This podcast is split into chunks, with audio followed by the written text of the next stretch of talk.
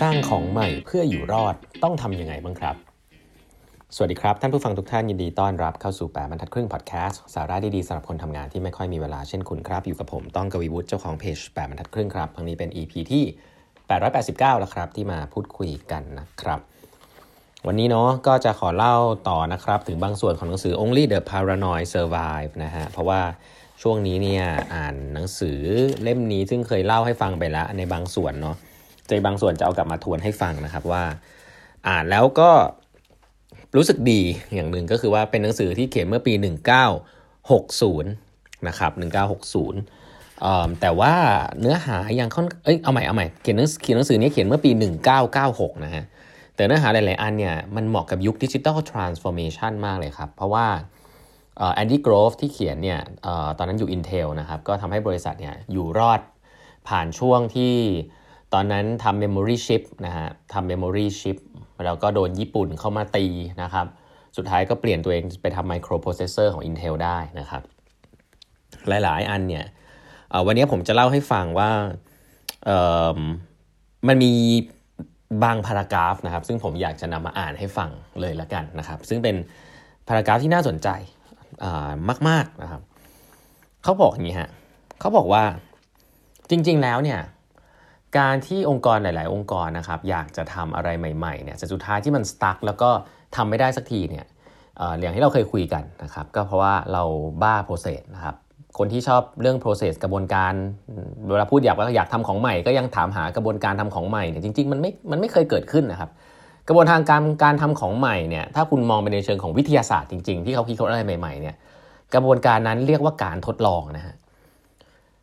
กระบวนการทำของใหม่ในโลกใบนี้มีกระเพียงกระบวนการเดียวนั้นเขาเรียกว่าการทดลองนะครับ และการทดลองจะต้องมีส่วนที่ผิดอยู่เยอะพอสมควรกว่ามันจะถูกนะครับ เพราะฉะนั้นถ้าคุณคิดจะทำของใหม่ คุณต้องทดลองนะครับ วิทยาศาสตร์บอกไว้ อันนี้เราเรียนเด็ก ๆ มาละนะฮะแต่ว่าพอกระบวนเราใช้คำว่ากระบวนการในองค์กรบ่อยๆอะส่วนใหญ่เราจะนึกถึง procedure นะครับเราจะนึกถึงกระบวนการที่มันต้องทำตามนี้เพื่อไม่ให้ผิดให้มันอยู่กระร่องกระรอย และอันนี้คือสิ่งที่พนักงานส่วนใหญ่ ถามหาเวลาทำงาน เพราะอะไรครับ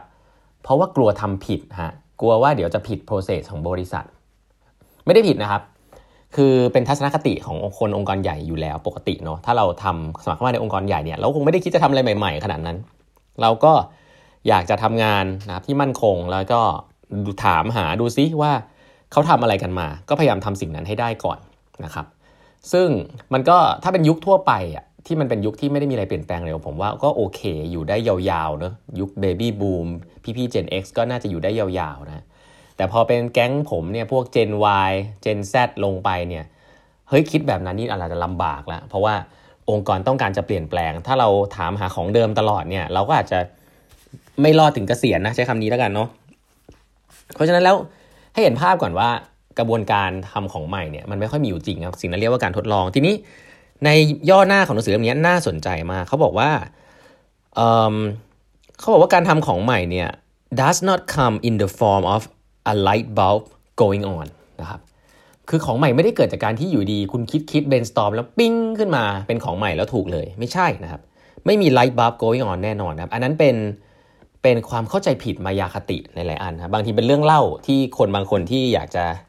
ทำให้ตัวเองดูดีก็จะพูดอะไรพวกนี้โอ้ผมคิดออกอะไรเงี้ยแต่จริงๆแล้วกว่าจะคิดออกเนี่ยมันมันต้องมีคิดผิดมาก่อนนะเขาบอกว่า it does not come in the form of a light bulb going on นะครับ it comes through experimentation นะครับ คือมาจากการทดลอง loosening up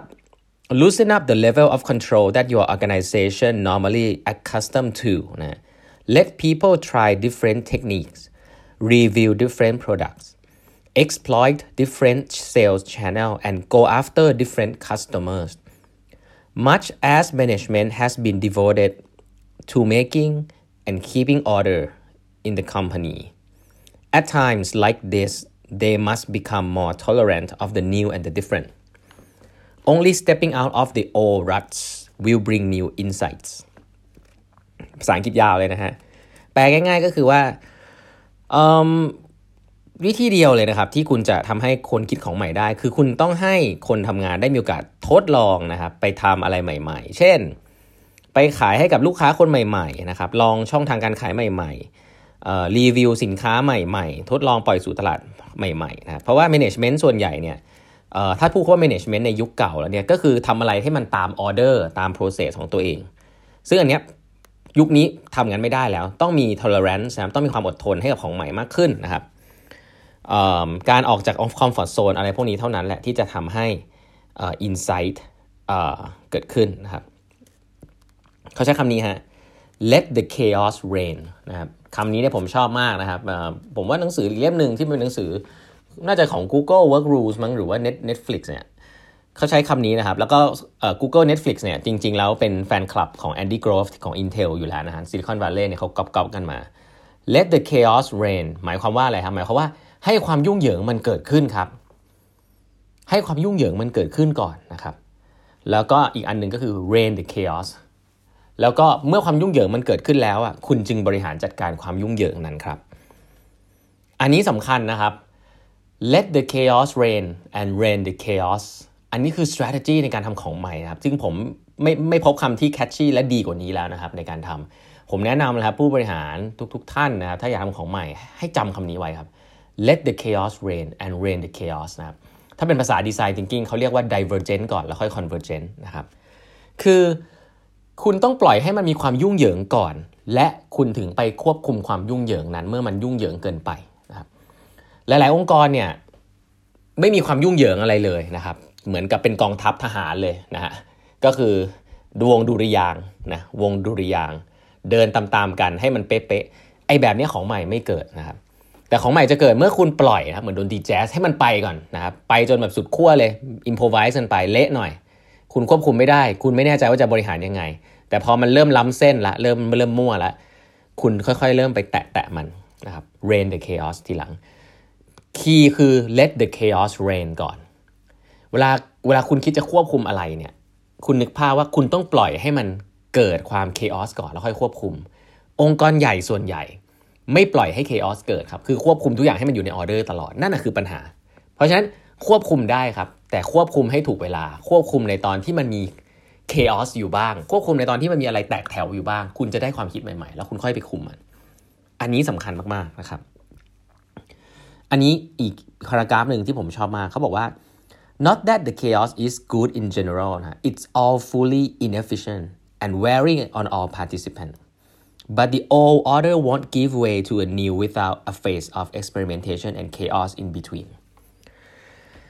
บอกได้เลยนะครับว่าหลาย ๆ คนชอบถามหากระบวนการทำของใหม่ เพราะว่าติดเรื่องผมไม่ได้เป็นวิศวกรติดเรื่องคำหนึ่งคือ efficiency efficiency เนี่ยคือการสิ่งที่เราบอกว่าเรายังไม่อยากทำพลาด efficiency คือไม่อยากทำพลาด วางแผนดี ๆ แล้วก็เดินเป็นเส้นตรงให้ efficient ที่สุด ลด cost ให้ต่ำที่สุดไม่มีการเสียอะไรที่เป็น waste ออกไปเลย แต่ว่า experimentation เป็น process ที่ตรงข้ามเลยครับ chaos เป็น process ที่ตรงข้าม เพราะว่ามันจะมีของที่ใช้ไม่ได้อยู่เยอะมากระหว่างทางครับ แต่ถ้ามันมีอะไรใช้ได้หนึ่งอย่าง อันนั้นทางรอดของคุณนะครับเวลาลงทุนกับสตาร์ทอัพพวก venture capital ก็จะทำแบบนี้ครับคือเขารู้ว่ามันมีหลายอันที่มันจะไม่ work แต่ถ้า work อันเดียวเนี่ยโอเคเลย ของใหม่เป็นแบบนี้ เพราะฉะนั้นแล้วคุณเรียกว่าของที่ไม่เวิร์กระหว่างทางในการทำของใหม่ experiment ว่าความผิดพลาดหรือเปล่าล่ะเรียกว่า inefficiency หรือเปล่าล่ะ ถ้าใช่ก็ไม่เป็นไรครับ แต่มันเป็นความจำเป็นครับ เพราะฉะนั้นแล้วเวลาคุณคิดจะทำของใหม่เนี่ยคำว่า efficiency อาจจะไม่ใช่คำที่ถูกต้องนะ แต่คำที่ถูกต้องที่คุณควรจะมีคือ effectiveness คืออย่างน้อยผลลัพธ์มันต้องได้ ถ้าผลลัพธ์มันต้องได้เนี่ยคือได้ของใหม่จริงๆเนี่ย effectiveness ได้เนี่ย efficiency บางทีอาจจะไม่ได้ เพราะว่ามันก็จะมี waste มันก็จะมีสิ่งที่คุณทำไปแล้วมันไม่ work นะครับเพราะถ้าเป็นภาษา startup เนี่ยมันก็จะมีสิ่งที่คุณต้อง fail fast fail cheap อะไรไปเรื่อยๆ คุณ fail สิ่งพวกนั้นไม่ efficient หรอกครับ แต่ มันทำให้เกิดของใหม่ที่ effective ได้ เพราะฉะนั้น process เนี่ยไม่ efficient ครับ บอกได้เลยนะครับ อันนี้กีเขาพูดอีกทีนะเขาบอกว่า it's all fully inefficient นะครับ process ของ experimentation สองสิ่งนี้อย่ามาปนกันนะครับ มีผู้บริหารเยอะมากที่เวลาคุยชอบพูดทุกอย่าง experiment ด้วยนะทำให้ efficient นะ อย่าทำผิดนะ บอกเอา experiment แล้วอย่าทำผิด เอ๊ะ พนักงานงงครับ พองงเสร็จพนักงานทำอะไรครับ อยู่เฉยๆดีกว่านะครับ safe safe เพราะนั้นระวังตรงนี้ให้ดีเนาะผมว่าหนังสือเล่มนี้ เขียนอะไรตรงๆไว้แบบนี้เยอะนะครับ เป็นหนังสือที่เขียนมา 30 20-30 ปีแล้วแต่ก็ยังใช้ได้นะครับ ก็ยังแนะนำนะหนังสือในตำนานของ Andy Grove นะฮะ Only the Paranoid Survive ครับ วันนี้เวลาหมดแล้วนะฮะ ฝากกด subscribe แบบทัดครึ่ง podcast Line OA ของแบบบรรทัดครึ่งนะครับ Facebook Page ของแบบบรรทัดครึ่ง แล้วก็ YouTube Channel ของแบบบรรทัดครึ่งด้วยนะฮะ เราพบใหม่ของพรุ่งนี้ครับ สวัสดีครับ Thank you.